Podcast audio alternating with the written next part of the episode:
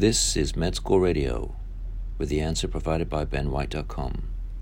A two week old female newborn delivered at term is brought to the physician by her mother because of an increasingly severe diaper rash since birth.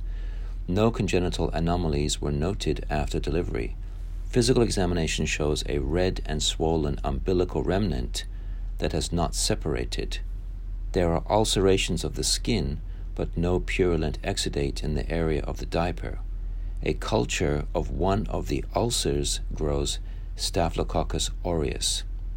Despite antibiotic therapy, one month later she develops a perirectal fissure, culture of which grows Escherichia coli, but a smear of which shows scarce segmented neutrophils.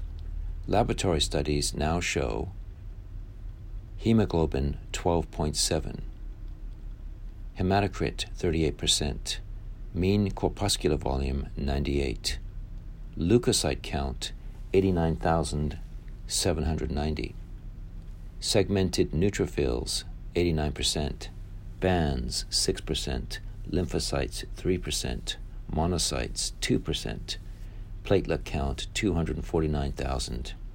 Serum IgA is 92, IgG 766, IgM is 101. A peripheral blood smear shows normochromic, normocytic erythrocytes and leukocytes with normal morphology.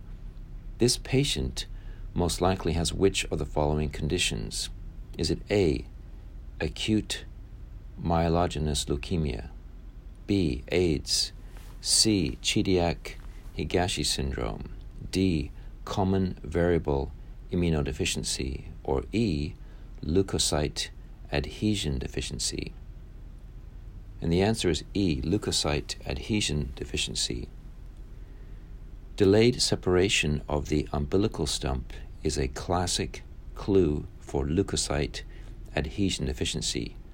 ICAM, or ICAM, is the defective ligand most often asked about as a second order question.